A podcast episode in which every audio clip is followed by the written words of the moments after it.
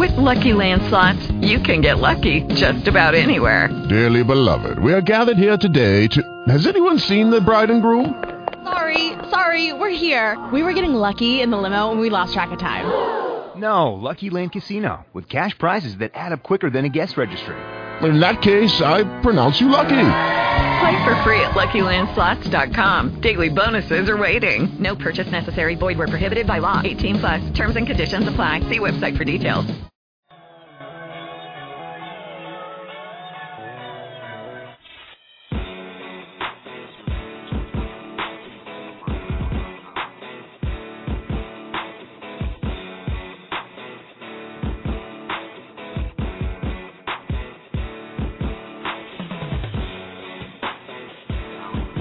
Everyone to another edition of the RF Sports Radio Show. I'm your host, Rodney Fisher. I'll be joined by my co-host, Roy Fisher, here in just a second. Welcome everyone to our program. Again, you can follow us online at rfsportsradio.com or follow us on Twitter at twitter.com slash rfsportsradio. We got a big, big show for you guys today. Going to talk about NFL Week 5, the scores and the highlights from that week. Also get into a little bit of other information as well from the MLB playoffs, all the way to some of the injuries with RG3. We'll talk a little bit about Tebow, and of course talk about the Texas Rangers and the war of words between Mark Cuban and Deron Williams. Course, we get into a little bit about the ESPN special growth. We'll talk a little bit about that. So we're taking your phone calls as well. Follow us online right now at rfsportsradio.com for information on how to get in contact with us on our show. So without further ado, let me bring on the star of our show, the one and only Mr. Roy Fisher. Well, hello, Rodney. How you doing? I'm doing fine, sir. How are you? I'm doing great t- today. Uh, little concerned about the Mavs, but other than that, I'm okay. Well, and we're going to talk a lot about that. Of course, they got the had a loss yesterday, but I don't think it's time to panic. But we'll get in further details about that later on in the show. But overall, I think you got to be at least excited about the season starting. You know, football's in full swing, Major League Baseball playoffs. So you got to be at least excited about some things that are going on. Yeah, yeah, I am. But as a Dallas resident, I'm kind of sad because doesn't look like we're gonna have hockey. The Rangers are out of the playoffs. The Cowboys are doing very well and we got an injured Dirk Nowitzki. So, as a Dallas resident, I am a little concerned. All right, we're going to get into that as well too. Let's start off our show with the NFL in Week Five and some of the scores and highlights from Week Five. We'll go through this pretty quick since we have a lot of stuff to cover in today's uh, show. But we'll touch on the topics as we need to touch on them as we go. The Dolphins uh, surprisingly get a win over the Bengals, 17 to 13. Tannehill had a had a you know decent game after after going coming up four yards short last week on breaking Cam Newton's rookie record, and they get the win over the Cincinnati Bengals. I was a little surprised by that, especially that being a road game for the Dolphins. Uh, were you surprised the Dolphins got the win there? Yes, I am. I I picked Cincinnati to win that game. I was surprised, and you know, Tannehill is coming into his own now. He, uh, you know, I was surprised he got the start job. You and I both were surprised, but uh, they did get the win, and Cincinnati finally came up short. But that's typical of Cincinnati. They play good one or two weeks, and then they're dismal, the, you know, the week after. You know, the Dolphins have been getting really close pretty much all season, but they finally put together everything they need to do in the fourth quarter to pull out a win. So a good win for the Miami Dolphins, who are now two and three on the season. The Bengals, of course, are three and two at this point. Let's talk about the Packers and the Colts. The Colts get the win, thirty to twenty-seven over the Green Bay Packers. A very emotional game for the Colts and their franchise, especially for Reggie Wayne. And Reggie Wayne had a huge day. Uh, he ended up going 13 receptions, 212 yards, one TD, and that TD that he had was probably the most important of the game. They gave them the win uh, to go up by three points uh, well, give him a chance to go for two to go about three points. But, you know, Reggie Wayne has been playing with Chuck Pagano since his days at the University of Miami.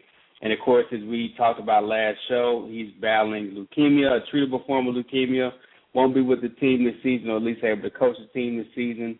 And he was in the hospital room watching this game. You have to imagine the excitement, the elation on his face, seeing that Reggie Wayne was and the team won that game over Green Bay. Yeah, and I was surprised, but like I said, I think the team won one for the Gipper. You know how they do. I think they dedicated the game to him. It looked like Andrew Luck found him a target. If he can get Reggie Wayne the ball like that every week, they got a good chance of winning. Yeah, I would agree. I would agree. You know, and you know this is one game, I understand that, but the Colts are two and two. I mean, they're a 500 team right now. I mean, can they ride the momentum? Of you know Chuck Strong is, is what they're calling it in Indianapolis. They got shirts saying Chuck Strong to really show the support for Pagano. Can they ride their momentum throughout the entire season? I mean, they beat a good Green Bay Packers team. Right, and I, I was surprised. Eh, are the Green Bay Packers that bad, or are the Colts that much better? That's a good question, and I don't know yeah. the answer to that. We'll see next week. And then, of course, moving on to the Ravens and the Chiefs. The Ravens are four and one after getting the win. They won nine and six in a very, very ugly game. Flacco had one of his worst games and, and couldn't pick a better time to have a bad game. I start him on my fantasy team, and he goes 13 for 27, 187 yards, no touchdowns. And of course, you know about the, the quarterback situation in Kansas City. Matt right. gets hurt. Then Brady Quinn comes in. He gets hurt and they had to finish the game with their third uh, quarterback. I can't remember the guy's name, but they won nine to six in a in a field goal game. I'm really surprised with the Ravens, and, and you know what? I shouldn't be surprised. I think every season the Ravens have their one game where they ugly get, game. They get one ugly game, but but at least they won this ugly game. Yeah, and you know I was surprised that the game was so close. I looked for the Baltimore to just run away with that actually Kansas City played good for a while, but like you say, everybody has an ugly game. Hopefully, this is their ugly game. They got it out the way. But I was really upset at the fans. I don't know if they were booing for Matt Cassel or uh, cheering for the backup quarterback. Which one was it? Well, that's that's what I want to get into next. I mean, Eric Winston made the comments after the game about how he felt like the fans were booing uh, were actually cheering, I'm sorry, for Matt Cassel when he got hurt. And then, of course, a lot's been made about that throughout the week. You know, was he were they cheering for Matt Cassel? Were they cheering for Brady Quinn? Should the fans behave in such a manner? And, and in my opinion, you can't you cannot determine how a grown man, a grown woman, or any fan reacts to certain situations. If, you've been on a team like the Kansas City Chiefs have been on for the last 19 years, no playoff right. win, you know, they they they they've been through everything with this team. They support this team through thick and thin. And if you feel like your quarterback can't play, then yeah, you know you, you're gonna you're gonna want another quarterback to get in there. You don't want to see the guy get carried off in the stretcher. You want to see where he can't walk again. You want to see anything you know terminally happen to the guy. But if the guy's not playing well, then you know I think you as a fan you're more within your right to boo, cheer, whatever you want to do. You know, it's been several times when I, I've seen Tony Romo get hurt and thought, okay, well, good, now get somebody else in there. You know, because maybe he wasn't playing well, or maybe I want to see somebody else get the shot. And we all know the backup quarterback has got to be pretty popular, especially Brady Quinn in Kansas City. Right. But you know what I think is uh, Matt Cassel was supposed to be the savior of that franchise. He hadn't really you know, came up to expectations, and I think people were just kind of tired of it, and they did boo him. You know, Jamaal Charles played great in that game. He had 140 yards rushing, but other than that, Matt Cassel has been kind of a disappointment in Kansas City. Yeah, he has. He had that one good year his first year there, and since then, they really haven't done anything. Uh, right. Matt Cassel or, or the Chiefs organization, for that matter, and and the fans I think are more within their right to do whatever they want to do, you know, at that point. But do you of think course. that do you think that Eric Winston, you know, overreacted by making those comments? Do you think he was you know, trying to put everybody in the same category? You think that was a bad idea?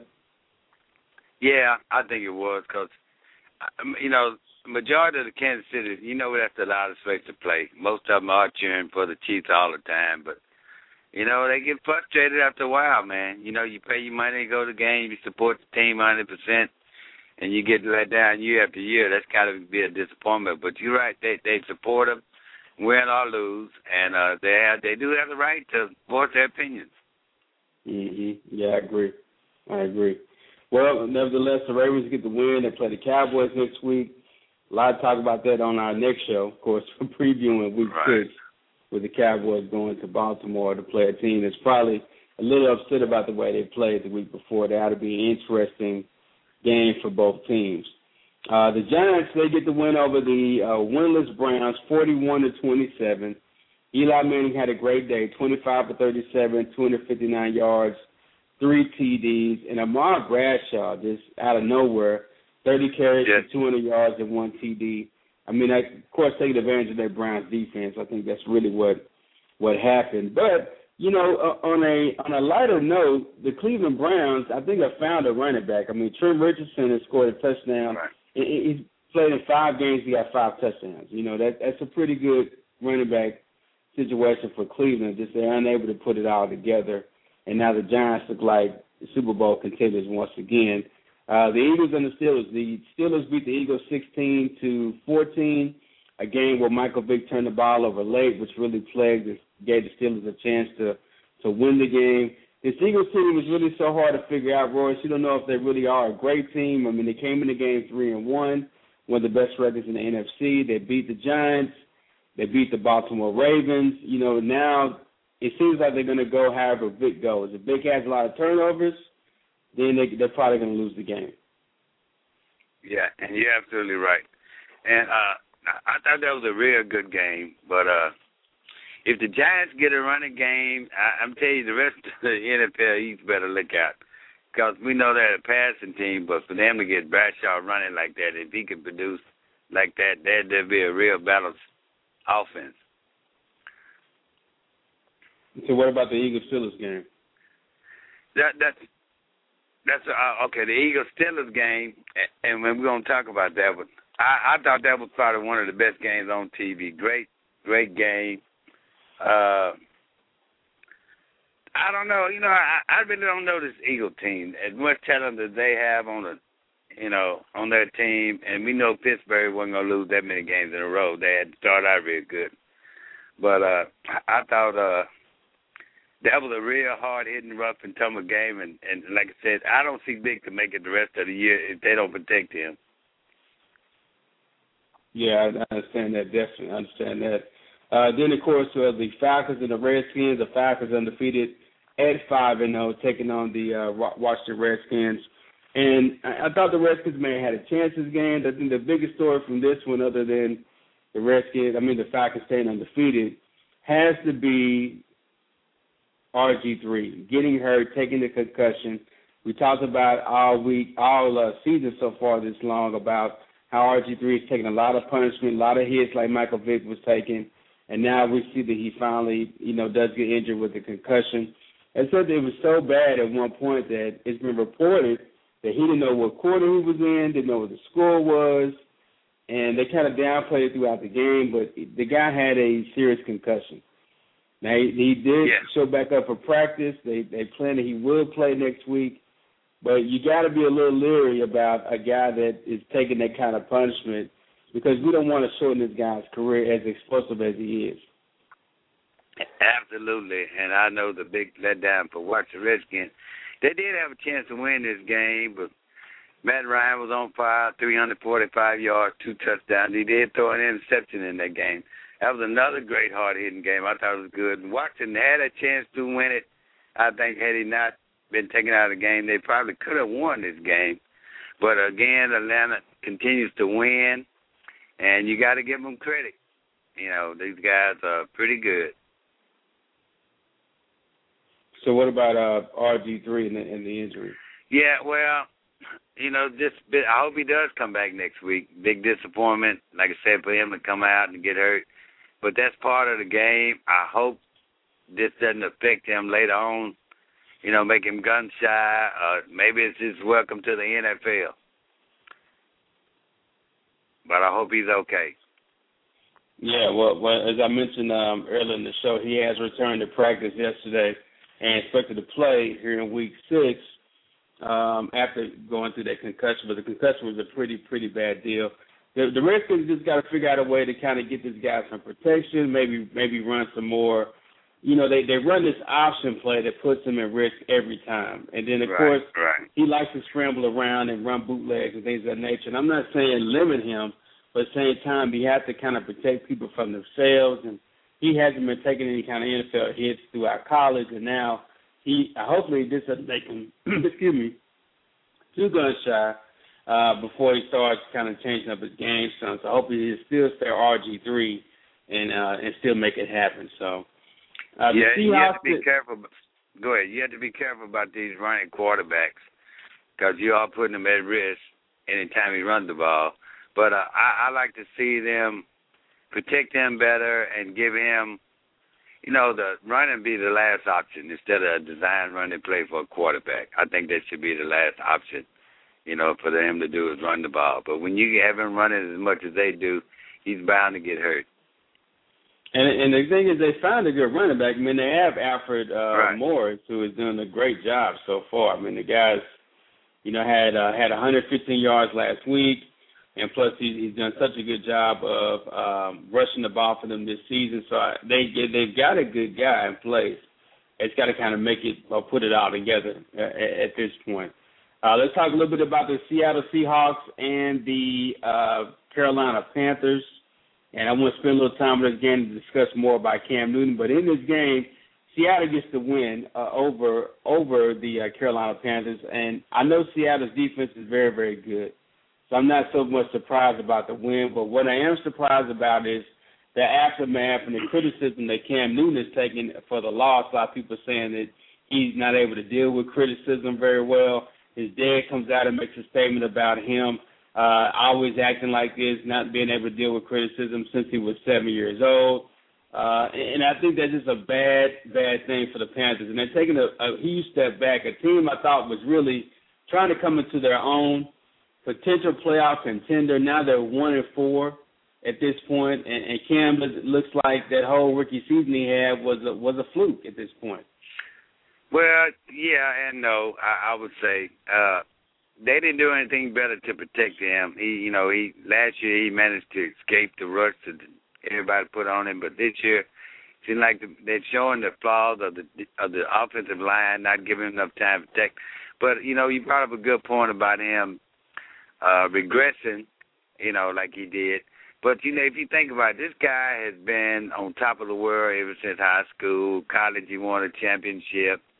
He was drafted high in the NFL he had a great year that year. But you know, last year when they were losing or behind in the game, we saw him go to the sideline and put a towel over his head. I thought that was kind of weird, you know, uh, for him to cover up and regress like that.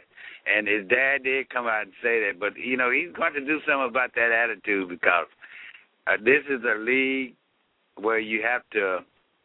You, you can't act like that, Rodney. You can't be selfish, you know, and it's a team sport not an individual sport. That's something he's going to overcome. It's not you're not gonna get all the uh acclimates you got in high school and college, and uh it, it's it's a it's a long struggle to make it to the top of the NFL. We saw it with with uh, a lot of quarterbacks. You know, Tony Romo sat on the bench for years before he started playing, and uh Cam Newton came out as a starter. So really, that's something he's going to get over with. Maybe needs to see somebody about it. But I thought even then, when he was putting a towel over his head while they were losing the game, I thought that was kind of selfish. Yeah, and and what I don't want to happen is I don't want it to be, uh, you know, a, a Vince Young type situation because right. now I'm getting comparisons to Vince Young. We know how Vince Young struggled with the limelight and and the pressure of being the Tennessee Titans franchise quarterback. So I, that, that's what I don't want to happen. But I don't know. I don't know who he has for a support team. Uh, I don't know who is really, you know, uh, in his corner, who he's who he's telling all his information to, or who's the guy giving him advice. I have no idea. I know he's in Carolina, so he's not around a lot of, you know, big city type stuff. But at the same time, right. someone's got to really be his, like a mentor, kind of like how Steve McNair was right. a mentor towards Vince Young until he uh, to his untimely death, of course. But at the same time, he needs that mentor that that got him kind of guide him into being a pro quarterback in the NFL. A lot of times, these young quarterbacks end up getting getting with good coaches. But if you got a coach that's just as new as you are, I mean, y'all both Right. started the same season. He started his first year as a head coach. Same you started as a quarterback. And then now you guys are growing up together, and no one's really there to kind of say, okay, this is how it should be done. This is the mistakes I made, and this is how you need to to make them differently.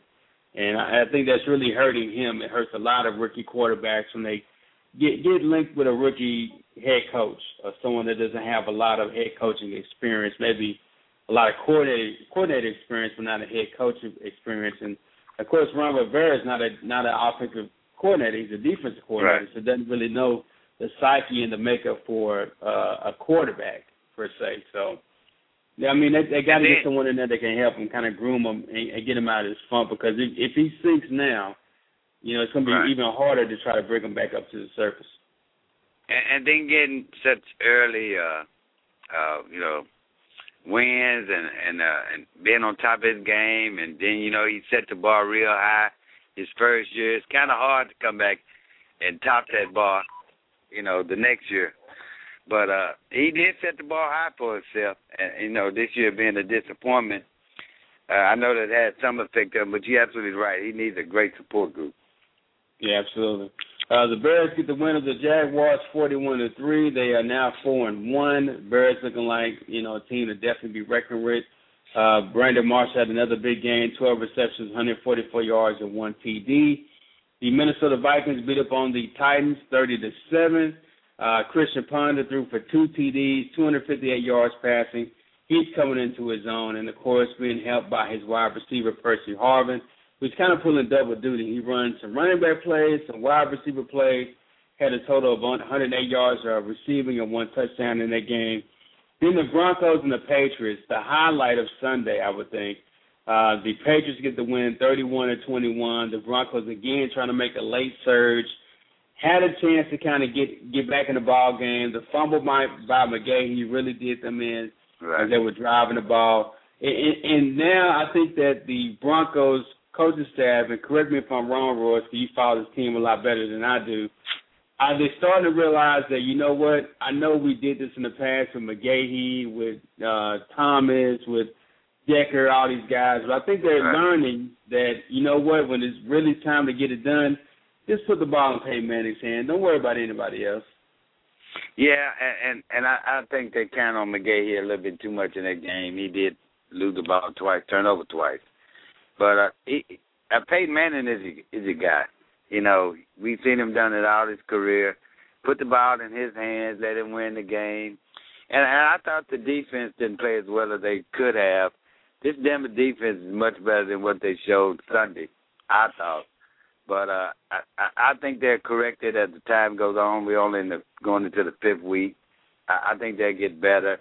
Uh, that division is really weak, but you're absolutely right. Peyton Manning is is getting back in the flow of things, and that that's your safety. Get put the ball in his hands. Don't count on anybody else to win the game, and put it on Peyton Manning. I, I think he welcomes the responsibility. So what do you think happened in that game? I mean, I, I know you're a Broncos fan, and I thought the Broncos would get the win myself.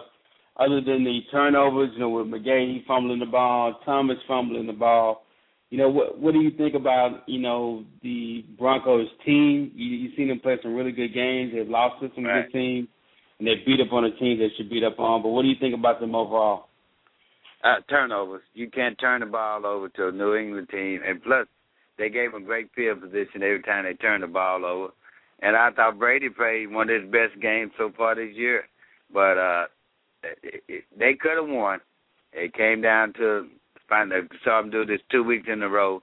Maybe they can make those corrections at the last part of the game and pull out a win. But I just thought New England just outplayed them. Mm. Yeah, I would agree with that. All right, and New England's looking like another contender as well. Although you know they've had their hiccups, two straight losses this season. They kind of righted the ship, and maybe those those losses were was what they needed to get back on track and get Bill Belichick's message back to a lot of these younger uh, Patriot players that are on the team currently right now. Uh, the and that 49ers beat up- defense, th- their defense has gotten much better. These guys, I mean, I'm I'm shocked defensive backs they have. The way they're playing now, these were a bunch of no names last year. One or two of them were rookies, and these guys are playing like seasoned veterans. Mhm. Yeah, I would agree to that definitely. Uh, the 49ers, they beat up on the Bills 45 to 3. Don't know what's happening to the Bills. Uh, of course, their 49ers defense is very tough. You see, they shut out the Jets 34 to 0 the week before, and now they shut out another AFC East team 45 to 3 with no touchdowns. So the, the, the 49ers are definitely a legitimate team to win it all. Um, and then uh, the Saints and the Chargers. The Saints get their first win, 31 to 24 of the Chargers. That was a Sunday night game, and Drew Brees went ahead and set the record set by Johnny Unitas, a record that a lot of people thought would never fall, having 48 straight games with a touchdown. That goes back, I believe, three seasons. Um, uh, three seasons of having a touchdown in every game. That's that's pretty remarkable uh, for any quarterback to do. And Sean Payton was had a chance to Yeah. go to the game and watch the game and all that good stuff. Do you do you agree with him having a chance to go see him get this record?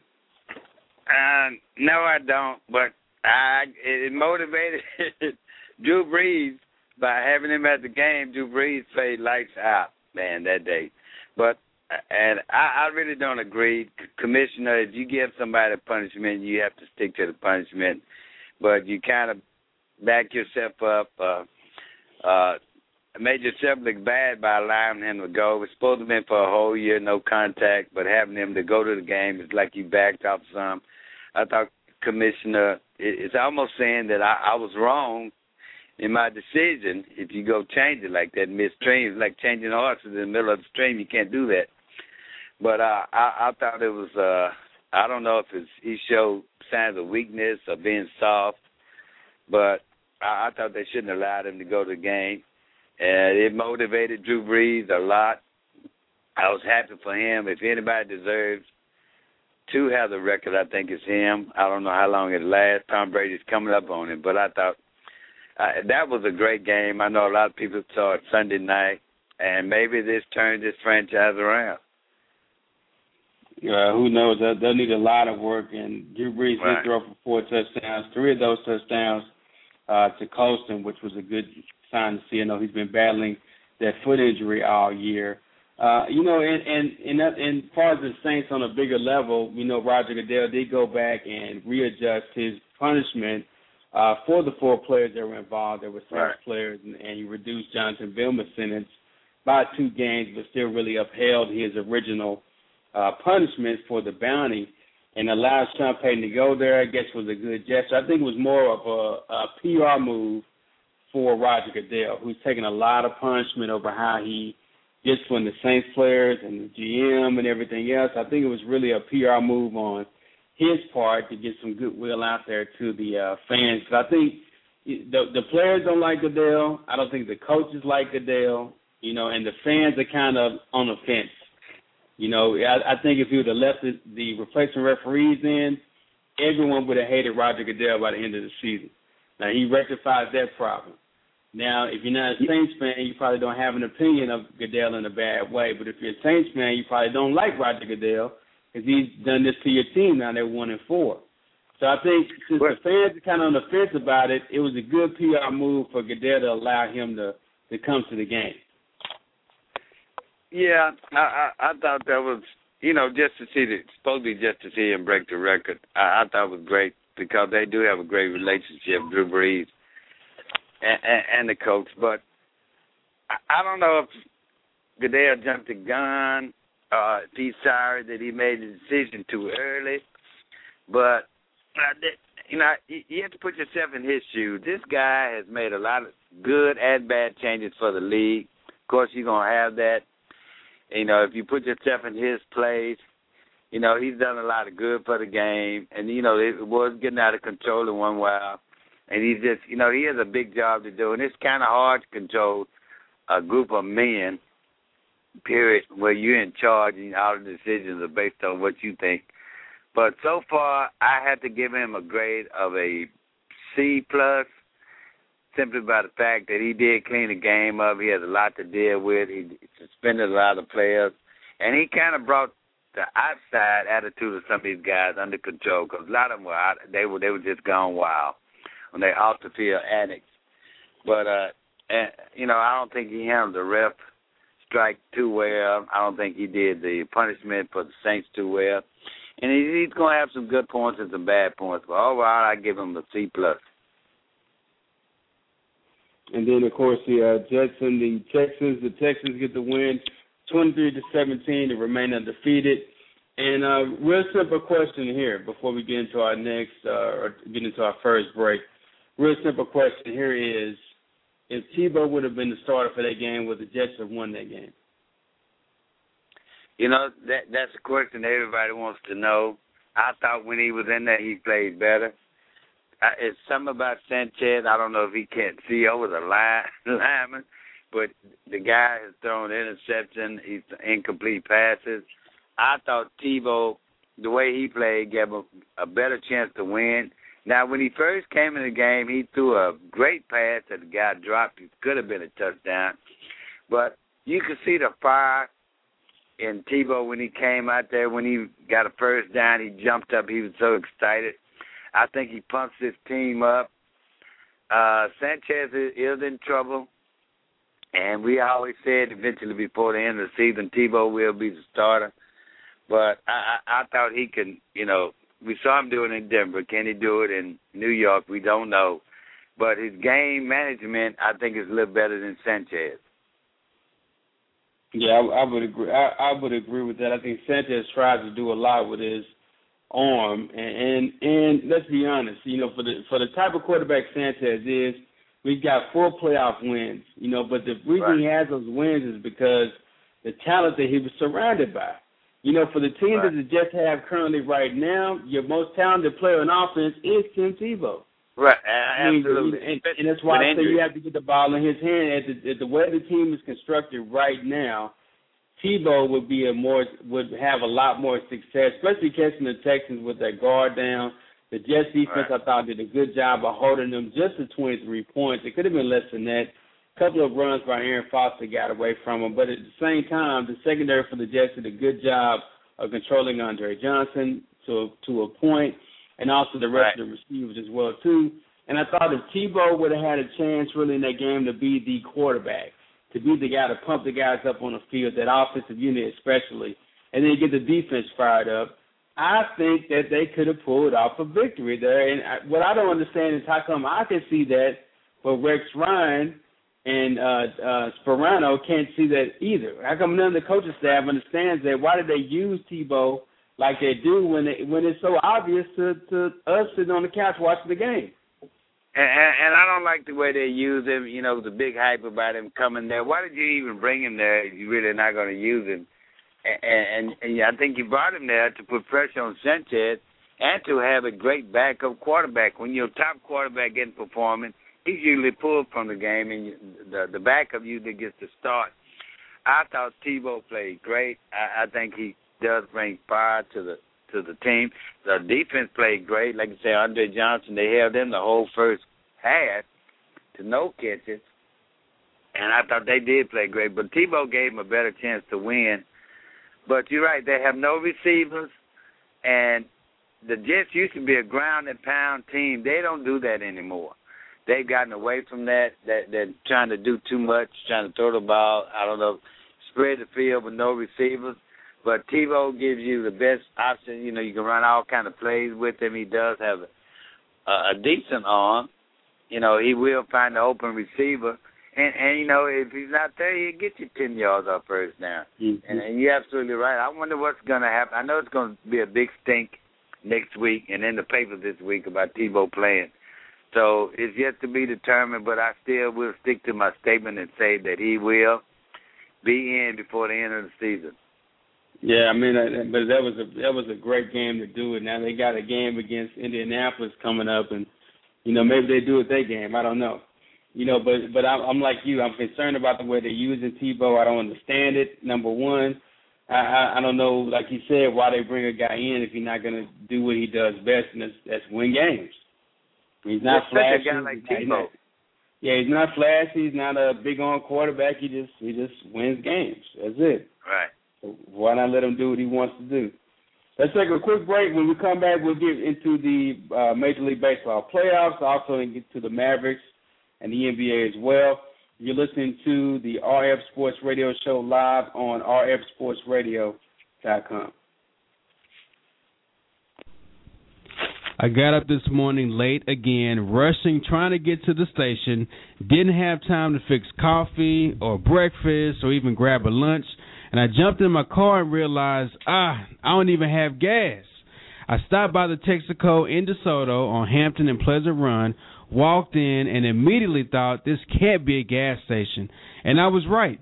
It was Maryland's Fine Foods. The the friendly staff there was able to give me a fresh made breakfast from scratch, also a gourmet box lunch, and not to mention a tank of gas too. I got to work and had an awesome day, and then thought my family would love to have a break from fast food. So I went online to Maryland's Fine Foods and placed an order for my entire family. And you know what? When I got to DeSoto, it was hot and ready for me to pick up on my way in. Trust me, guys, you got to try Maryland's Fine Foods, located in DeSoto at Hampton Road and Pleasant Run. Give them a call at 972-274-1070. That's 972-274-1070. Or try them online at marylandsfinefoods.com.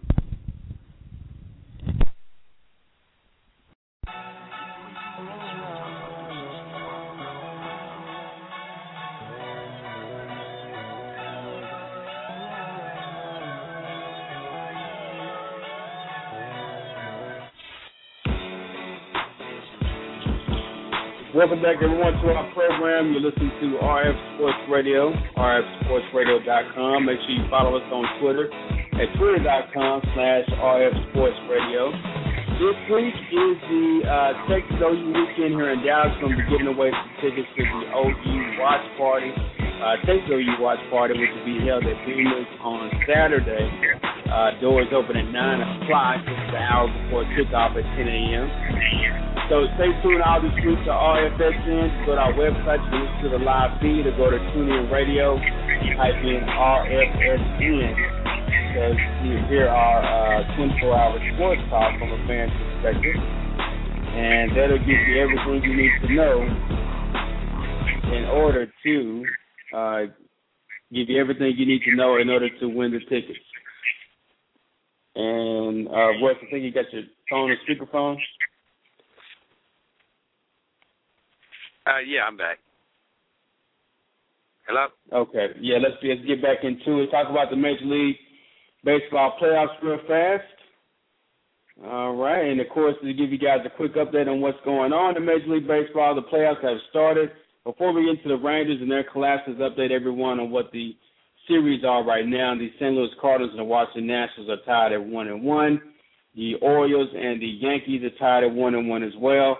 Last night we saw the Giants uh, get a win, uh, get a um, the Giants get a, get a get a win against the Reds to force the game four.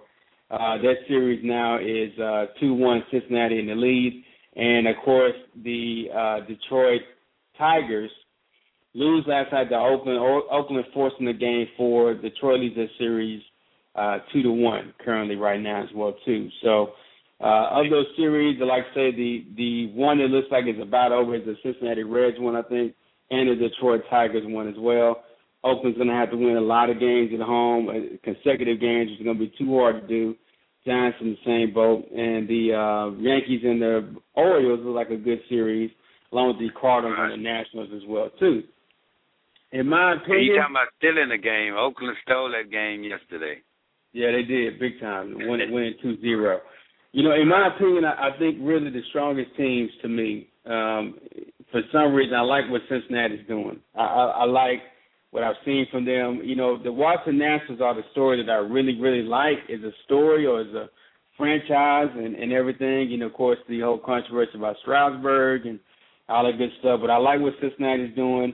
And I like what Detroit's doing as well too. You know, I, I don't want the the the A's to go because of course what they did to the Rangers. But I like what right. the Detroit Tigers are doing, and I think the Baltimore Orioles, if they can get past the Yankees, of course, will have a a pretty good chance there as well too. So. Uh, but now we got everybody updated on the playoffs. Let's talk a little bit more about the home team, the Texas Rangers, who had a epic collapse. I don't know any what any other way to describe what happened at the end of the season, leading the AL West from Game Four all the way to Game 161, and it's that last game when they they lost their they lost it. I mean, they lost the lead, they lost the chance to get in the playoffs, and they go to a wild card game against the Orioles, a home game for the Rangers. And they lose that game too after having Yu Darvish come out and pitch, their their ace guy, and so a lot of people are putting the blame in different places. We put out a fan poll on the website and asked all the fans where do they put the blame at. So before we get to that, Royce, let me just tell me a little bit about your thoughts on who gets the blame or or who, if anyone, should be responsible for this big this big collapse from this team that went to two straight World Series uh, World Series playoffs. All series long, the Rangers gave me hope that they could return to the national stage. They led their division all year long, and to collapse at the end was a big disappointment. Of course, now I'm beginning to think this team, that's all they do is collapse. For the last three years, we saw them collapse. Last year, they were one out away from winning the championship, and they didn't. The year before that, they went out. They made it to the championship and lost. And this year, to lead the division and lose, it's got to be a big letdown. So I don't know. I, this team is starting to get a collapse tag put on them by me, but I I, I think you know you're riding with the same guys. At some point, I think it's time to blow this team up. I think Hamilton's gone. They're gonna let him try the market. Uh, Napoli, I'll keep. Beltre, I'll keep. But but you know, we said it at the beginning of the season. They really didn't. They got Darvish, but they didn't do a lot far as pitching is concerned. And I think that's the problem. But a lot of people blaming Josh Hamilton for not for being a no show the last month or so. The bat's getting cold. Uh, I don't know if I could put it on the coach. I, I don't think I can. But uh, I, I think they blow this team up and, and, and do something good. They are a good organization, and I, I think the players let the coach down. Well, I, I can tell you from what what's happened so far in our fan poll, a lot of people putting the blame, and the winner of our fan poll, as far as where the blame should go, is manager Ron Washington. Wow. Um, and, and, and that's what everyone's been writing and, and sending their votes in for the reaction on Twitter from the uh, from the poll has been Ron Washington as well too, and a lot of people are looking at the fact that they feel like Ron did not manage the season correctly. Um, they feel like he didn't give the guys enough rest when they needed rest, playing every game like it's a must-win game, uh, like it's Game Seven of playoffs. Playing, you know, it, it's it's not really. And, and I look at it as a whole. I say, okay, well, you know, it's easy to blame the manager, of course, but I think all the guys in the outfield, all the guys in the outfield had a chance to rest. I mean, he, he rotated them out a lot. Josh missed almost two months of the season, you know, just off and on with his whatever he had going on. But I think the infield players is who they didn't really rest uh, a lot. You know, of course, the injuries to Beltre, things like that, of course, helped out, but didn't really give the infield guys a lot of rest and, and and then the pitching staff, you know, if you look at it on the poll we put up there, we had Ron Washington, Josh Hamilton, Ian Kinsler, Michael Young, the pitching staff, the front office, and of course you can write in your vote. And a lot of people think that Ron Watson was the reason for the collapse. I guess it's easy to blame the manager, but the manager doesn't play the games. Right, you know, it's absolutely. Like you can't, you can't, go ahead. I'm sorry and, and, and exactly, exact, and what he's done for this franchise, they took him from a nobody to a somebody, to go three years with with the record they had, to go back to back to the national championship, you know, not winning. But you're absolutely right. He doesn't play the game. I, I fought the players. You can't blame the two losses in the championship game on him. You have to blame. I thought he did a great job, and you're right. He did play him hard during the regular season, but they had a lead that's the bad thing about it. They had a lead. They they were five games ahead, and and and and, they lose what nine out of thirteen, something like that, and and and to uh be one game from winning and don't win, and then you have another chance to make a wild card and not perform up to your duty. You can't put that on the coach. You have to put that on the players. Yeah, I would agree to that. And, and, and you know, for me, I think the biggest blame has to go to Josh Hamilton to me. Because right. and the reason why I said it is It's because when when when they went to back to back World Series, Ron Washington didn't get any of the credit for doing that. So you, Right. so you can't give him all the credit for not going back. You know, you can't blame him now that that they didn't go back, didn't make the playoffs. You can't blame him for that. But you know, the guy that got a lot of credit for that was Josh Hamilton and the numbers he put up and the years he put up. And, and this Right. season for him, you know, by far was the weirdest season I've seen any baseball player go through. You know, he tried to stop dipping, you know, dipping tobacco during the middle of the season. We know how hard it is to break a nicotine or tobacco Right. habit. Yeah, And yeah, he wants with to try eyes. this. Yeah, he wants to try this in the middle of the season. You know, then he wants Yeah. to have trouble with his eyes. He has uh guys punishing me for this. You know, all these different things that were going on throughout. And this is in the middle of the season. Since he hit that Right. nine home run week, you know, Right. ever since then he batted about 250. You know, since then, and, and basically 280 average every month since then. And and the reason why, because he always put himself through all these different situations in the middle of a in the middle of a season. I don't understand Right. that. And, and then and then I put a lot of blame on Ian Kinsler, Michael Young, these guys that have been with the team. Right. The team wasn't winning anything. That know what it is. That know what it's like.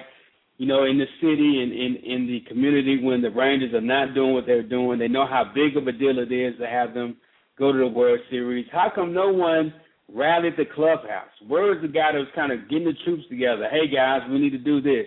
Hey, let's Right. wake up. I know it's I know we're tired, but hey, we're the best team to do it. You know, I think Ron Washington preaches that message to the players. I know he does.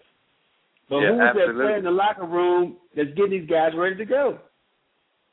Yeah, absolutely. That's why I say my vote was Josh Hamilton. He went through it. You know, actually, this started before the season started when he had that relapse. That's right, Yeah. yeah. And so, if you think about it, he he's has always had some kind of trouble throughout the year. I thought Beltre played great this year. I, you know, he was good. Napoli was Napoli. Of course, now he didn't get as many hits as he did. And and you're right. It's it's the team that plays the game. Coaches only uh make adjustments to what they see. But when it comes down to it, it, it it's in you. You know, what a, are, are you the man to do it? Are you the guy to step up? I didn't see anybody step up. And you're absolutely right. I saw no one step up to rally this. You know, and even their demeanor during that game that they lost to Oakland, I I, I thought the demeanor they they you know they walked around with their heads down, and, Right. and nobody, you know, I, it, it's just like they lost from the, the fourth inning on. You know, I didn't see any rallying cry. Uh, You could see it in the fans' face if you watched that game. They were disappointed, and they were sad. A lot of them were crying because they put on a poor performance, and you know you don't expect that for a team that this good to be that bad. And you know what I hope what I hope doesn't happen is they fall into the the the the Cowboys Win. trap. Okay, you know how the Right. Cowboys won in the early '90s, right. but never but never wanted to get younger. It's always wanted to keep the same guys, keep Troy Aikman, keep Emmitt, keep Michael Irvin, not get the young Banged guys up. a chance, not get the not get the young guys on the team a, a chance to move into the starting lineup or not recycle the team where they needed to be. And, and I really, I've taken my head up to this front office for the moves that they've made in the last three seasons. Right. Getting rid of uh, C.J. Wilson, getting rid of um, uh, other players as well too, so they can kind of get a good nucleus of people around here. You know, and and, and get bringing in guys know how to win, like the Sammy Sosa's and and and um, uh, for Carl, Rafael for Carl, and things of that and I nature. go all the way back to Alex Rodriguez. yeah, you know, and, got? I'm just I'm just talking about Jon Daniels in, in general. This this is the job Right. he's done. I've been really impressed with the way they spent money. You know, they didn't go after the big contracts when they could. Right. They kind of they went after you, of course, and you's been proven to be a good guy to have here. And and now they're going to the off season where they're going to have to make some tough decisions. Of course, they've already said they're going to let Josh Hamilton go to the free agent market before they offer him a deal, which means he's good as gone. I mean, they're not going to match a big deal Right. for him. But they got a lot of money tied up in the Kinsler and the Young and and, and guys Right. that they and have a hard time trading. Nelly Cruz may be a trade deadline type of guy with only one year left on his deal. They got to get Napoli under some type of long term contract if they want to at this season. So they got a lot of tough decisions to make. They are really going to make the franchise either become the baseball dynasty that we thought we had over the last two years, or really just a, a flash in the pan the last two years. And I think that's where that that that crossroads right now. Yeah, and you know, it's starting to be a trend in Dallas, keeping guys too long, uh, not making right decisions about players, and and and we've seen it all the way from the the Mavericks, the Mavericks to the Rangers and the Cowboys, and and this is a big disappointment because uh this is a great sports town. You know, the people are supportive whether you win or lose, but to to uh to raise people's expectations the way the Rangers did and become a big letdown, I thought was bad. I do think they'll blow this team up. I'm not gonna blame Ron Washington yet.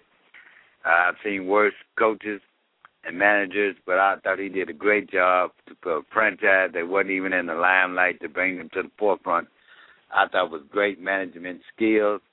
And you're right, the front office has done a great job, but like it come down to the players, and they have a lot. It's going to be a long summer for these guys. Trust me.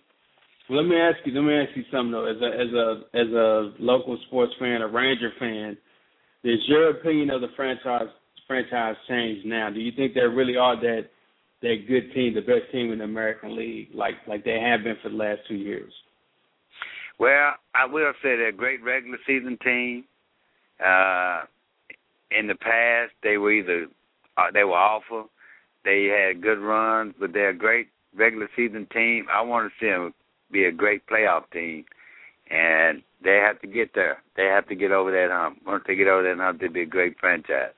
But they've always produced great players. They've always had great players on their team who went on to do better things. They've always had a great farm system. I thought some of the best players come out of the farm system but it, they just can't get past that that to a championship. And I think that's what people want. Having tasted it the last two years and feeling it this year and to come up short, uh, they'll take a long look at this franchise over the summer.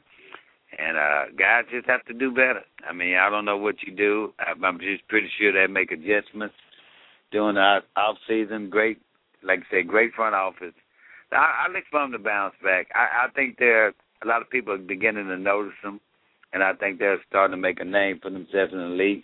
But you can't come up short like they did the last three years. You know, and you know what it like it makes me really, really upset about what happened in Game Six last year. Right, I, I when know. He dropped, I when know. he didn't catch that fly ball, when Nelly missed that fly ball, it just makes me even more upset. Cause that was our, that was our championship. That was that was our chance. That was it. That was it right there, and it shows you just you got to take every opportunity, you know, to heart every time. You, you've got to. You, you really have no choice, but but you have to. Let's talk uh, real quick before we end up our show. Let's talk a little bit about the Mavericks and the war of words between uh, Mark Cuban, who's of course as we know him very outspoken, and uh, Deron Williams. Deron Williams came out during training camp uh, during uh, some questioning and basically said, uh, you know what, if Cuban had been there when they made the Mavericks made the pitch about him coming to Dallas, he probably would have come to Dallas. Um, and of course, uh, Cuban fired back yesterday saying, "Hey, I can't believe that Deron would throw his team under the bus like that." You know, basically saying, "Hey, I would have went to Dallas if Cuban would have showed up, and yet I'm gonna, you know, be here all season, play season with you guys." And and I'll be honest with you, my opinion about this is I think Deron was, I think I don't think he was telling the truth at all. I don't think there was right. anything that that the Mavericks could have done or Cuban could have done to really uh, get him to come to Dallas. I mean, there's too many opportunities in Brooklyn, and and the guy, it sounds like the guy's in love with Dallas. Spend He doesn't spend his off seasons here, and it's, and to be the face of the Brooklyn Nets, a new franchise, new jerseys, new arena, I think it's too hard to pass up to come to Dallas. So I don't know why you said it, and, and I know if you say anything about Mark Cuban, he's going to say something right back. So maybe he was trying Yeah. to get some more news in the in some in the headlines with his name, or I don't know what that was all about. But but you know Cuban's not going to keep his mouth closed. Uh, uh, uh, absolutely, and there was no secret all summer. That's who the Mavericks wanted to go. go get Deron Williams. He knew this. Everybody knew this. You know, of course. Now he made the decision to go, to, go to Brooklyn, and I think it was because of the hip hop thing with Jay Z. You know, younger, he'll be the man up there, and won't be the man because we know this is Dirk Nowitzki's team here in Dallas. And, and and I thought for him to say that, but I thought was childish because, you know, you still could have came to Dallas. You know, it's no secret that Mark Cuban wanted you. You know, he right. just wasn't there to greet you. Everybody knew it. That's all they talked about all summer. It was a big deal. You know, with Dallas or Brooklyn came out of those two teams. You made your choice. I don't want to hear anything else. Stick with your decision. And of course, like you say, Mark Cuban's not wanting to keep his mouth shut. And I'm pretty sure he fired back. But like I said, if Deron wanted to come to Dallas, he could have been a Dallas Maverick right away. But why say it though? I mean, why even? you know, and that that's that's belittling your your team is like I could have went to Dallas, but I chose to stay here. You know, what does that say to your teammates? Yeah, that, that's what I'm thinking. I mean, it's I don't get it. I don't get it at all. I don't understand the whole rationale behind it. I don't. It doesn't make any sense to me to do something like that. Yeah, you know, it's no secret that Dallas wanted him. And, you know, he knew it. We knew it. The, the public knew it. Everybody knew it. Like I said, it, it came down to those two teams, and you made your decision. So go play in Brooklyn. well, the Mavericks so far in the preseason, of course, had to go overseas and get pulled in every direction, and they're one and one. Uh, of course, Dirk didn't play yesterday because of a bruised knee, but we'll get a chance to see them for the first time on uh, Monday, on the 15th. Monday, right. Yeah, right. so so let me just you know, and and I'm gonna put a statement out here. I want to get your opinion. I know we're gonna talk more about the NBA and our NBA preview show coming up in two weeks, but let me put this out there. I've been doing some research to give you guys a little taste of the NBA preview show that we're going to do, I think this may be the best offensive team the Mavericks have had since Mark Cuban's taken over the team. Wow. I mean, I'm just I'm just kind of on the fence about it, but looking at the numbers and looking at the players and the roster, this may be the best offensive team that he's had. You know, I don't know defensively what they can do, but uh, this may be the best scoring team the Mavericks have put together since he was taking over the team. Well, I, I would say on paper, but the main thing behind this team is can they play together? And on paper, they they look like they can compete with anybody. I didn't see it in the first preseason game only, but that's preseason. They've only been together like a couple of weeks. But uh, I expect them to get better. Uh, Dirk has to stay healthy, and that's the main thing. These guys have to stay healthy. Chris Kaman is injury prone. I don't think he's played 30 games in the last five seasons. He has to stay healthy. If they stay healthy, and if everybody plays their role, I look for them to be a real competitive team. Yeah, and uh, you got to think I about Dirk. You got to think about Dirk. offensive team they had. Yeah, well, well, I'm just, just, just hear me out. Wait till we get to the preview show, but just hear me think about it, you know, until from now and then, and we'll do our NBA preview show in about two weeks. So uh, thank everyone for tuning in today. Wait, before we go, I want to give condolences to Alex Karras and his family. He passed away. He played 12 years in the NFL, three Pro, Bowl, Pro Bowls. He was on the uh, Webster, if you remember. He was on the show Webster, and he also played in Blazing Saddles. So he passed away, and my condolences go out to him. Uh, I, I watched him growing up playing. I know you don't know a lot about it, but you know I just wanted to say that. All right. So again, thank everyone for tuning in today. Make sure you go back and download our show on iTunes. Do a search for RF Sports Radio. Make sure you download the TuneIn Radio app and type in RFSN to get sports talk from a fan's perspective 24-7. Stay tuned to RFSN all week long to win your tickets to the biggest Texas OU watch party in the DFW Metroplex uh, provided by the OU Black Alumni Association. Thank you everyone for tuning in. We'll see you guys for supporting Sports Talk from a fan's perspective, rfsportsradio.com.